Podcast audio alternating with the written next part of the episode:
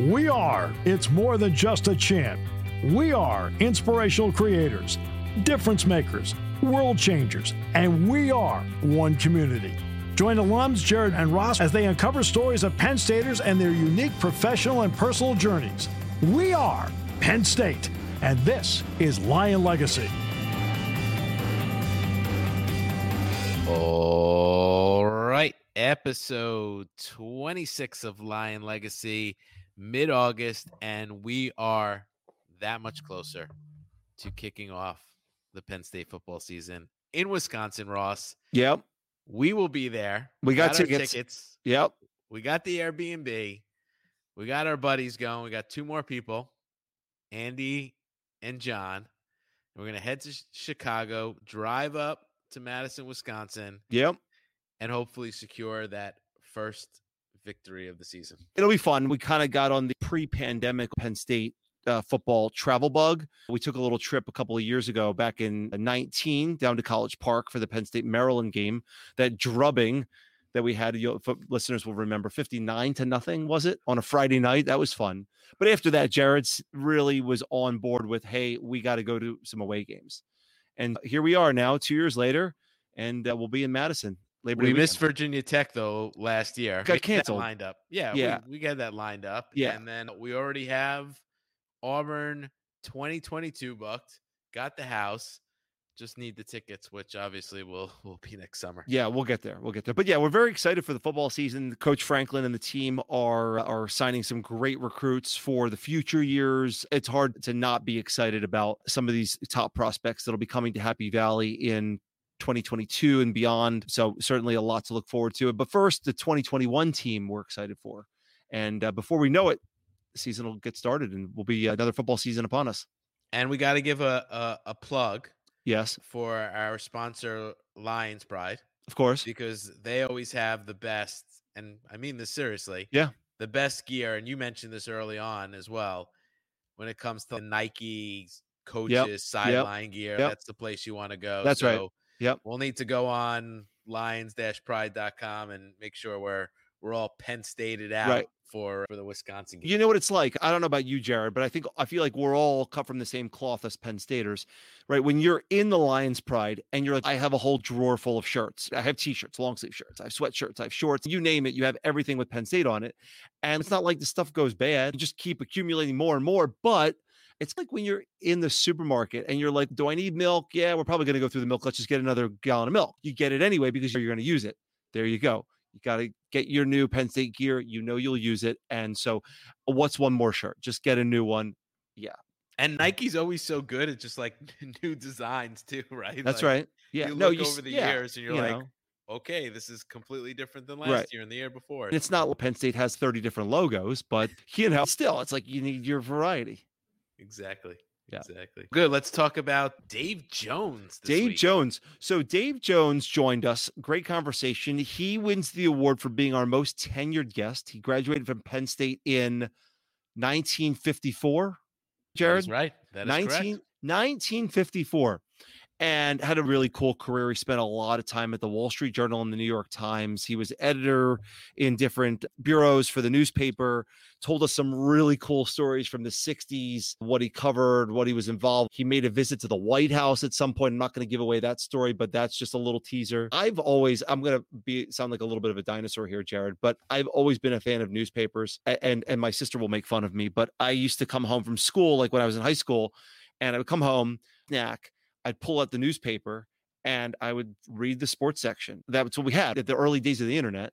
Again, I'm dating myself here, but I just I love reading the newspaper. And even like up until about, I don't know, 10 years ago, like I still actually enjoyed getting a Sunday paper and just for the heck of it, it was just something nostalgic about reading the paper on a Sunday morning with a cup of coffee. And even though I could easily at that point get it on my phone, but it was just just enjoyable. I find it to be enjoyable. Other people can't be bothered. And don't worry for those just keeping track at home. I, I don't get newspapers anymore. I, I do read them, but I do support them, and I, I do pay for a subscription so I can access all the content online. Shout out Philadelphia Inquirer. And we need to also give a shout out because you just said shout out Yeah. to his wife, who's Yeah. also a Penn Stater. That's right.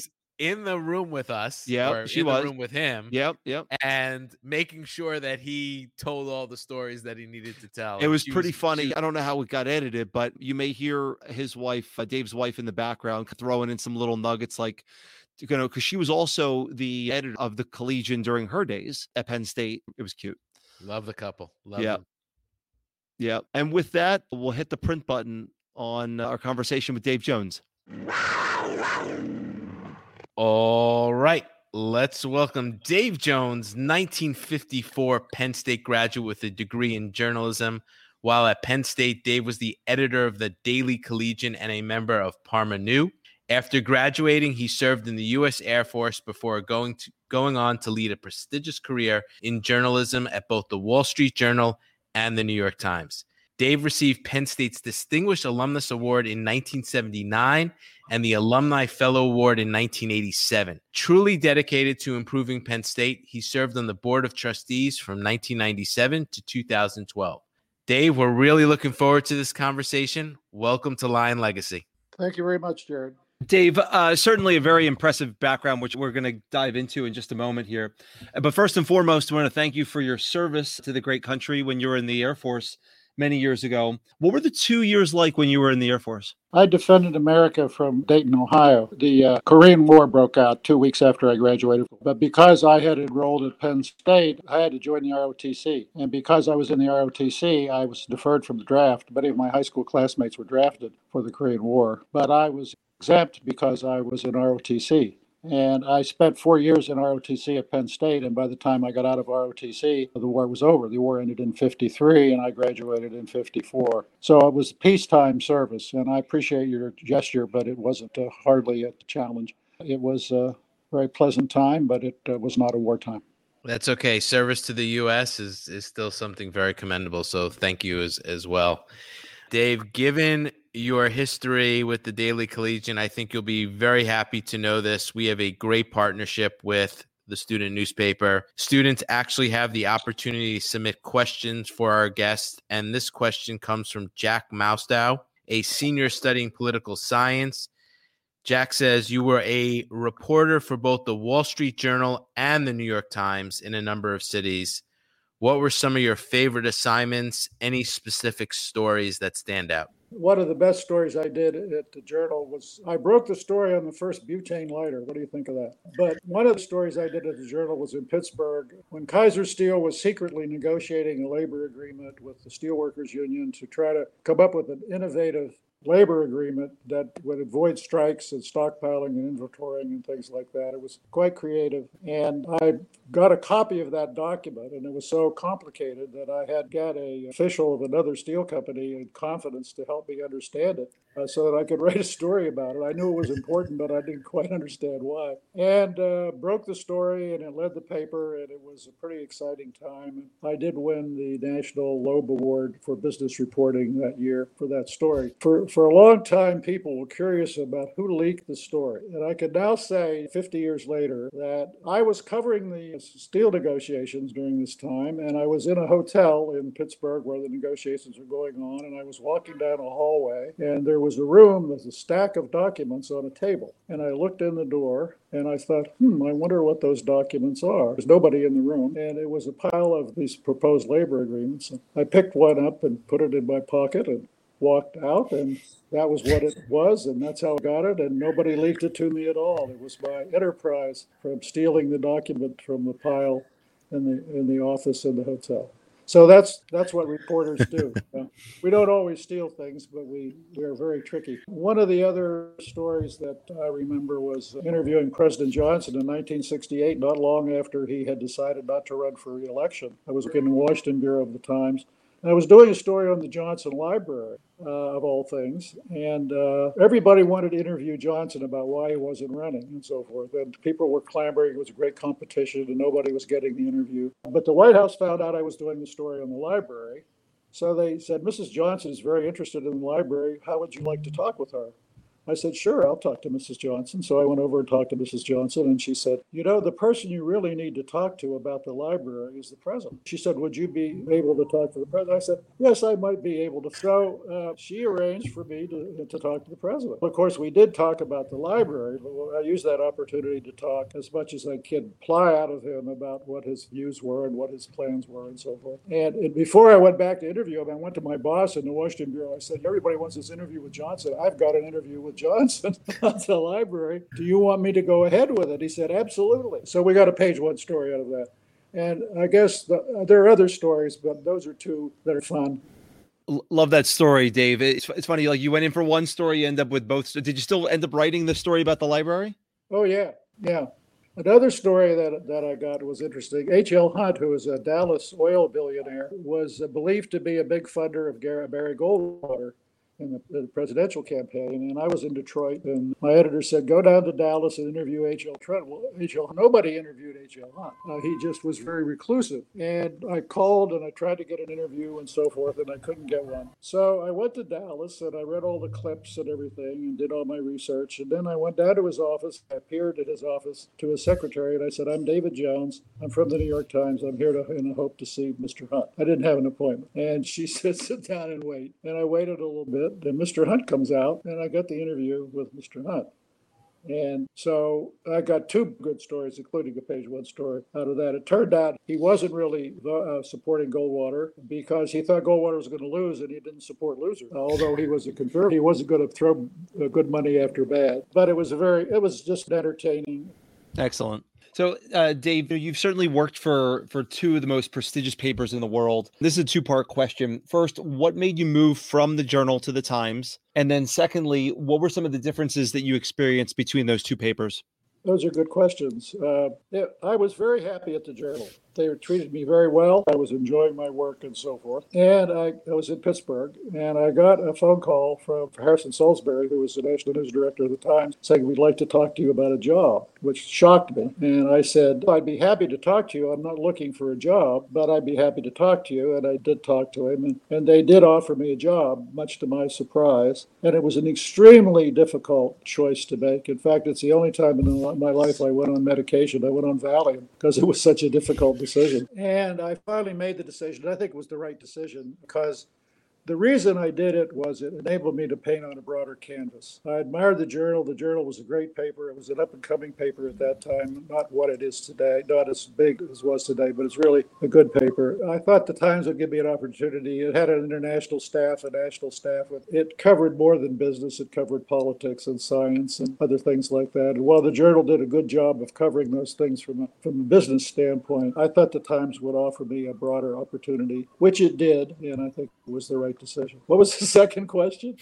A second question was so your experience while working at each of the papers, how do they differ? Well, that's an interesting question. When I was at the Journal, it was up and coming and only had a circulation of 250,000, and later it was over a million. But they had a genius as a publisher there, and he had a great vision for the paper, which was realized. People type the Wall Street Journal as a conservative paper, and the New York Times is a liberal paper. And so they figure if you're working for the Journal, you have to be a conservative conservative that if you're working as a reporter for the Times, you have to be liberal. And that's absolute nonsense. I mean, you're a reporter, you're a reporter. And the Times didn't hire me, saying, We've seen all that stuff you're writing for the Wall Street Journal. That's bunk. We want you to write liberal stuff for the Times. They hired me because of what I was writing for the journal. And so the change was really extremely minimal. One thing that I should point out the former executive editor of the New York Times came to the Times years ago from the Wall Street Journal. The current managing editor of the New York Times, Joe Kahn, came to the Times from the Wall Street Journal. So there's a back and forth there. The Times has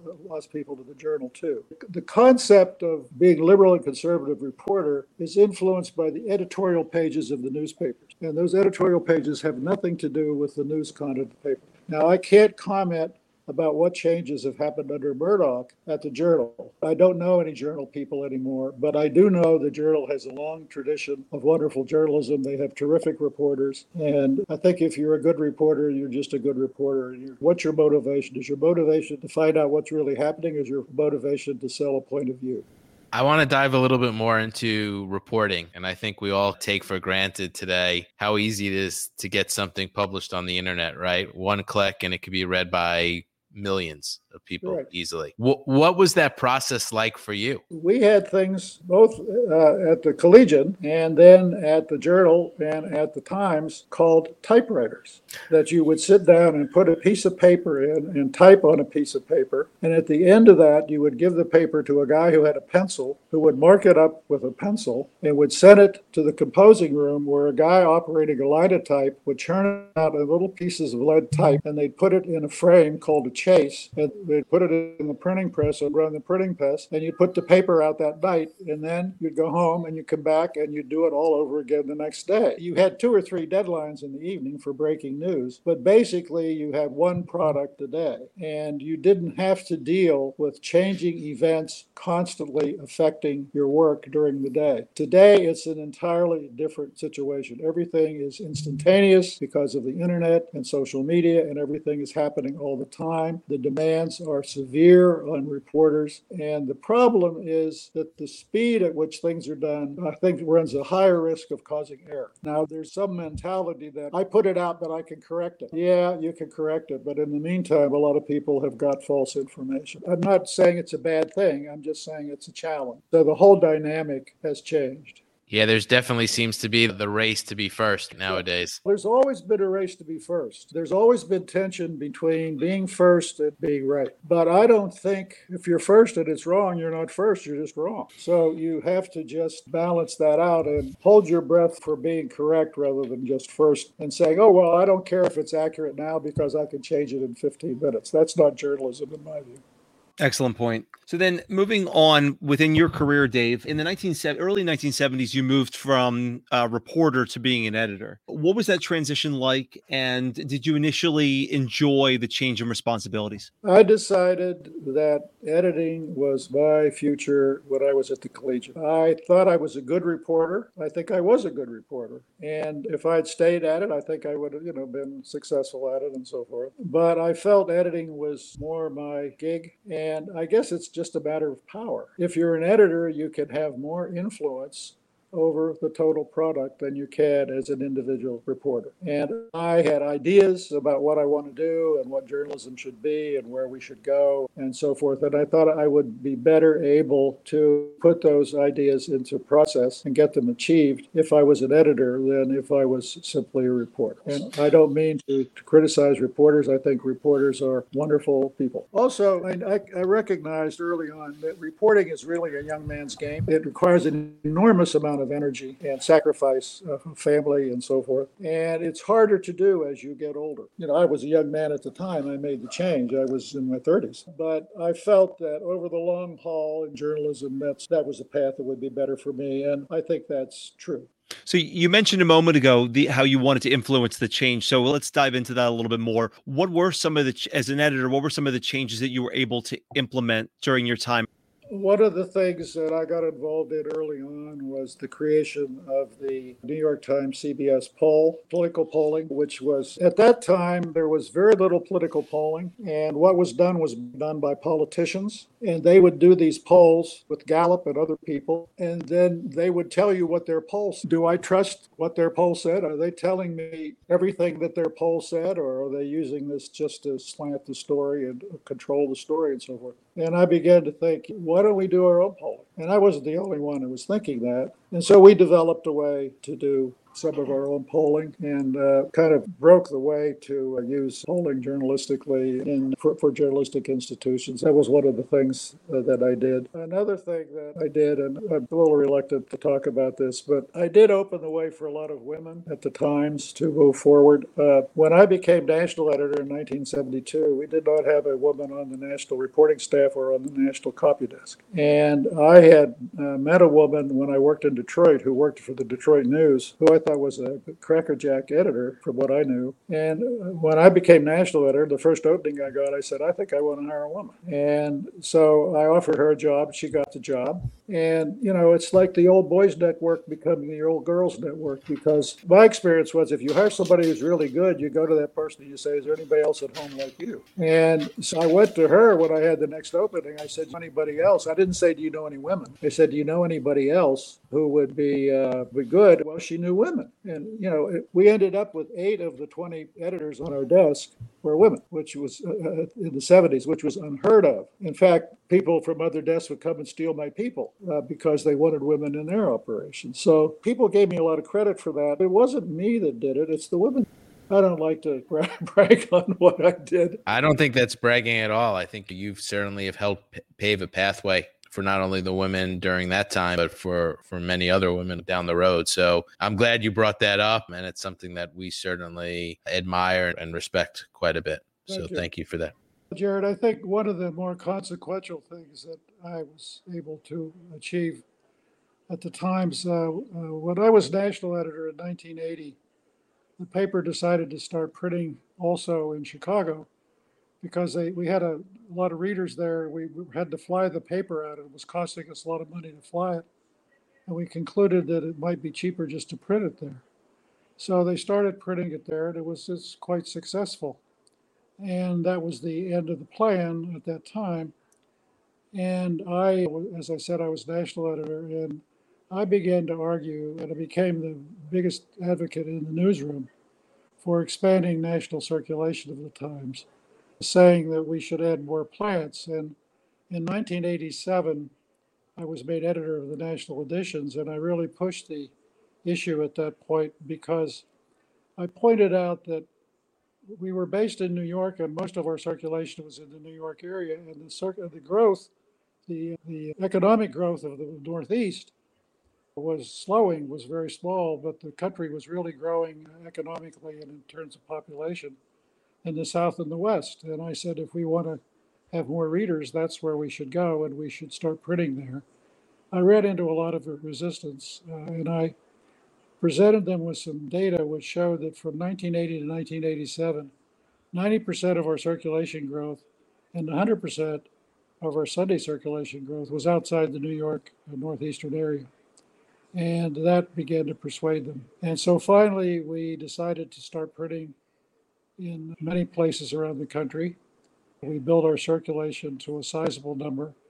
And the thing that was so important about that was not only the revenue, advertising, and circulation revenue that we got in the readership, but it laid the basis for the readership. So when the internet came along, we already had a national readership. And so we were able to leverage that and to make more of a success more rapidly of our internet service. So I was pretty pleased with being able to advocate that and achieve it. And it was uh, provided a big foundation for the Times to expand when the internet came along. When we talk about reporting and you look at the media landscape today, knowing that you have quite an extensive background. Is there someone today that you think, wow, he or she does a really stellar job and stands out? You know, I knew you were going to ask me that question, and the the name that immediately popped in mind, and it's really unfair because first of all there are scores and scores of terrific reporters many of whom i don't know. And so it's who do i know? And then of course i'm biased for the times. The first name that popped into my mind was maggie haber who's a reporter for the new york times and is an amazing woman who does terrific reporting for the Times, and she just popped into my mind. But there are a lot of people. One of the best people in journalism at the Times is a guy named Bob McFadden, who's been there 60 years and writes obituaries. Roger Cohen, who uh, who has uh, been a columnist and is now Paris bureau chief of the Times. And if, if you want to learn about Donald Rumsfeld, read Bob McFadden's obituary, uh, just which just ran last week. When you think back iconically, there are people like Neil Sheehan, who broke the Watergate, the Pentagon paper newspapers. Homer Bigart, who was uh, a, a celebrated Herald Tribune and Times reporter, a guy named David Barstow. I actually discovered Barstow, and this was after I retired, actually. I was working as a headhunter. the Times had asked me to help them recruit people because I had something of a record of finding good people. The first person I found was Barstow, and I brought his clips in and put them on the desk of the executive editor and said, We uh, got to hire this guy. It took him a couple days to read the clips, and he came out and says it's a no brainer. He recently wow. uh, left the Times and became a professor of journalism, of all things. I was saying John Herbers, who covered the civil rights movement, but those are people of the past. I'm curious. You mentioned that you served as a headhunter and you seem to have a, a, really good knack for identifying reporters. What, in your opinion, makes a, a good reporter and journalist? I think the main thing that reporters need is curiosity. You know, the standard thing you say in journalism is the questions are who, what, when, where, why. Those are the questions you want to ask who, what, when, why. But why is the most important question. Why is this happening? And you want reporters who are curious about why things are happening. What just tell me what's going on. And then you need people who are authentically honest. You need a reporter who doesn't have an axe to grind, who, who just really wants to know what's going on and tells the complete story. And we all have our own personal experiences, and we need to try to comb that out. Basically, the way I hired people was I interviewed people that they worked with, and I read their clips. And you want to get a good writer. And and what if you ever call somebody for a reference and you say, I'm thinking of hiring this person. What do you think of them? And the person you're calling pauses, even for a second. You may not want to hire this person because that person's collecting their thoughts about what they want to say. And my experience has been when you get the right person, that person on the phone says they're terrific hire. Anyway, that's not a very comprehensive story, but that's a story I have to tell. No, thanks for sharing that for sure. I'm curious if the New York Times called you up tomorrow and said, We want you to come and address the staff today, what would your message be? Keep the faith. I mean, I think that journalists today face enormous challenges because of the internet and social media and all kinds of reasons. And I think that you just have to you have to stick with it. I, I've, I've just basically said what I think about people I would look to hire, and I think you just have to lay aside your own personal bias as much as you can. Nobody can do that totally, and just try to, to be an honest broker to tell people what's going on. It's really God's work. It's an important thing to do. Well, let's transition now into the Lions Den, brought to you by our friends at Lions Pride and reminisce about your time at Penn State. And just remember, when you want to show off your Penn State pride, visit lions pride.com for the latest and greatest apparel and merchandise. Dave, so how did you choose uh, Penn State back in the early 1950s? And then how did your experience as a student differ from the university that we all know and love today? Okay, I had an uncle who went to Penn State and after World War One, and he was on the football team, and he became uh, a trustee of the university many years later. And for years was a very powerful trustee. He was not a, an uncle I was particularly close to, but he had that Penn State experience. And my father went to Penn State for one semester, but dropped out and never did finish. So I was the first one in my family to go, in my direct immediate family, to go to college. And I grew up in southwestern Pennsylvania, 50 miles south of Pittsburgh. Five people in my senior class went to Penn State. And there weren't any other places. There was West Virginia University, which was 36 miles away. We had a classmate in high school who went to University of Michigan. Everybody was aghast that he would go all the way to Michigan to college. And the Ivy Leagues, and I knew Princeton existed because I was a Presbyterian, but that's the only reason I knew it existed. So it was just kind of the place that you went. I had another uncle that went to Penn State as well. When I went, I think the tuition was $125 a semester, and the admission was easy. If you finished in the top three fifths of your high school class, you were automatically admitted to Penn State if you wanted to go. And there were no SAT tests or anything like that. And then it had a what was respected at the time journalism school, which I think was the thing that really turned the key on that. I had gone up, I was editor of my high school newspaper, and I had gone to Penn State on a trip, and I think that tended to, to make it happen. So that's the real reason I went. And it worked out, I think, pretty well. At that time, Penn State had 11,000 students. Beaver Stadium seated something like 20,000 people. One season they played four home games, and the total attendance for the four games was 82,000 people. It was a very conservative, parochial kind of school. It didn't have a huge academic reputation, and it was a fairly small town. The transportation was more difficult than it is today, and it was isolated up in central Pennsylvania. Milton Eisenhower became president in 1950, just before I went there, and he made a significant change in the uh, academic stature of the university, which became named university in my senior year at Penn State. It was Penn State College. I, I was the first class to get a, a college degree from Penn State University, which raised its standing. And then when we joined the Big Ten many years ago, and, and under Bryce Jordan, the stature of the universities increased academically quite materially since that time. And of course, the size has increased. So it's a much bigger deal. And as I said, being in the Big Ten it's more than just being, it's more than just a football consortium. It's an academic consortium as well. And people don't really recognize that. So I think that w- was a big lift for the university academically. I think it's a much better university today than it was when I went there. And I don't, I guess I could get in, but I wouldn't be in the Schreyer Honors School.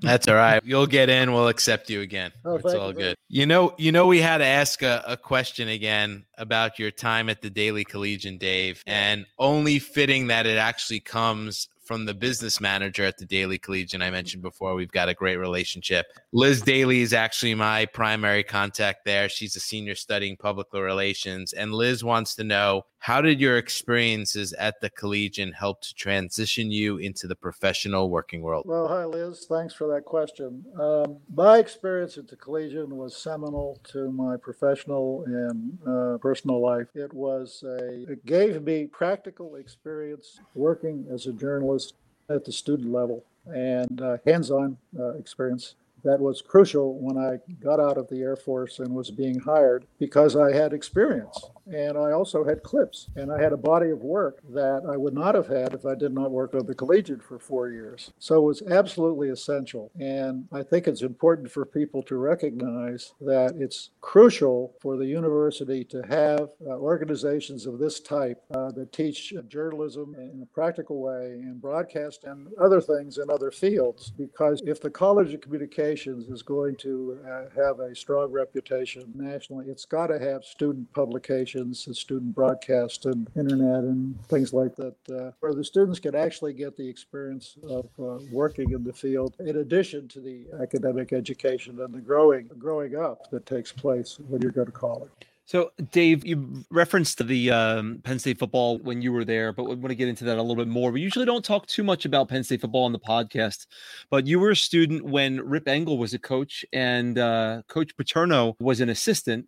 And so you've seen Penn State football change over many years. What else was it like uh, seeing a game back when you were a student? Penn State football was always important, but when I was there, the, the classes were so small that all the students attended the game. They got tickets as part of being a student. The students attended the games, and it was very exciting. And we had wooden goalposts, and we would tear them down and so forth. And my wife and I, in fact, when we were in, in, in Ohio, we went to see Penn State play Ohio State in Columbus, which is an experience, I must say. And uh, Ohio State was ranked. This was 1957, 58, I guess. Ohio State was ranked in the top 10 in the country, and Penn State was not ranked at all. And we won the game 7 6, and we went crazy. So we used to go a couple couple times we went down to University of Pennsylvania. We used to play the University of Pennsylvania in Philadelphia. We played a different level of, of football. We played different lower ranked teams. We didn't play we didn't play Alabama, but it was always an important thing at the university. But it wasn't nearly as big a deal as it is now with 110,000. Toughest question of them all. Favorite Penn State memory? Several favorite Penn State memories. Uh, one is that's where I met my wife. My editor here is watching me closely. good. That's a good answer. A good answer. And, and the way that happened was that when I was there, we had this sophisticated communication system where we would, when we had copy to, to go to the printer, the Centre Daily Times printed the paper and they were downtown and we were in the basement of the Collegian, was in the basement of the Carnegie building. Our new people on the staff would be asked to carry the copy down to the printer. And I was asked if on my way home for dinner, to my fraternity house, I would mind taking this new candidate down to the CDT on the way home to show her where to take the copy uh, on these kind of runs. And it happens to be the woman that I ended up marrying. So that's a, a quite a memory. I remember graduation. That was a very, very nice memory. And I guess those are two of the more memorable. And then being named being named editor of the Collegian, of course, was something that, that I remember fondly. Those would probably be the three things I would say. Excellent. Uh, Dave, if you could visit with yourself as an 18 year old freshman entering Pennsylvania State College, as we learned, what advice would you share? You know, I don't know. That's a really tough question. I think, uh, I guess, take it seriously. One of the things that, that's concerned me about the pandemic and the remote education is that I think that at least 50%, maybe 60% or more of the experience of going to college is not just academic, it's social and it's learning how to grow up and being a good human being. I would say also try to explore as many new opportunities as you can if I went back to college, I might study philosophy instead of journalism. My wife thinks that's nonsense, but anyway, I took a course on Shakespeare as literature, for example, which which was really important to me, and it's, it's not something you can easily do uh, elsewhere. So I say I would say dip in, dip your toe into uh, a variety of, of academic fields, and I guess the main thing I would say about life in general is you have to follow your heart. I think that you have to go after something. I've known a lot of people who go to work every day and can't stand it. I would not have survived in a life like that. I chose a field that I thought I would love. I did love it. I, I, there were bad times, there were difficult times, but over, overall, I loved the work I did and I was proud of what I did and I thought it was important. So do something that you really love, do something that you think is important. Don't do something just for the money. Excellent advice. Thank you. And Dave, last question. You were a part of the the board of trustees for about 15 years from the yeah. late 90s until 2012. And since you finished up on the board, how do you feel most connected to the university? Well, uh, to, be, to be frank about it, my connection to the university has faded over the years because of my, first of all, my age, but also I was a sitting trustee until 2012, and now I'm an emeritus trustee. And time passes by, and you have to turn the page. I'm a Penn State fan. I concerned about what goes on. I read the Penn State stuff that's sent out by the university and the Alumni Association every day. We're life members of the Penn State Alumni Association. We've attended uh, many uh, alumni events. We watch every football game religiously, but basically we've drifted away. We're not there anymore, and it's for other people to manage and, and, and to enjoy. That's okay. You certainly have have left a legacy of all the work that you've done over the years for Penn State. Both Ross and I actually want to thank you for spending the time with us this evening. I think we both really knew that you were going to have some interesting stories because we knew at the heart you are a true storyteller. So thank you for sharing some great stories with us. But I just love the the thought around the passion, right? And you following your heart from early on and reporting with the foundation of honesty and integrity. And then the other aspect that really stood out to me and you were a little I would say unwilling or reluctant to share, but I'm glad you did was the aspect of championing women and that's something to even today, we have a lot of work to do. But you took that first step in a time where it was not very common at all. It has helped many women get to where they are today and it will help many women get to where they need to be and we all want them to be tomorrow. Can I add a footnote to that? You can certainly add a footnote, please. Um, I've often asked, in fact, I discussed with my wife recently why this happened. And my experience at the Collegian was working with a lot of really smart women, and including her. I didn't see any difference in what they could do and what I could do. And when I was a high school newspaper editor, my co editor was a woman. And when we got out of Penn State, my wife got a job as a reporter at the Dayton Journal Herald in Dayton, Ohio, while I was in the Air Force. So she was a newspaper reporter. And yeah, and she said, and all, it's all thanks to Penn State. And to me, it was just common sense. And then, of course, I had a daughter. and nobody was going to stand in her way. so it's interesting. It's interesting. And I think a lot of, of, that happened because of my experience at the Collegian with accomplished women. Well, good on you for for continuing, as I mentioned, to champion. And you said common sense, but unfortunately, back then it was not all that common. So, thank you. We certainly wish you a lot of luck, continued health in your retirement with your true editor of chief, and we always end with "We are." Penn State. Lion Legacy is a Baruda production. If you enjoy this labor of love podcast, we'd certainly appreciate it if you would subscribe and write us a review on your favorite podcast platform.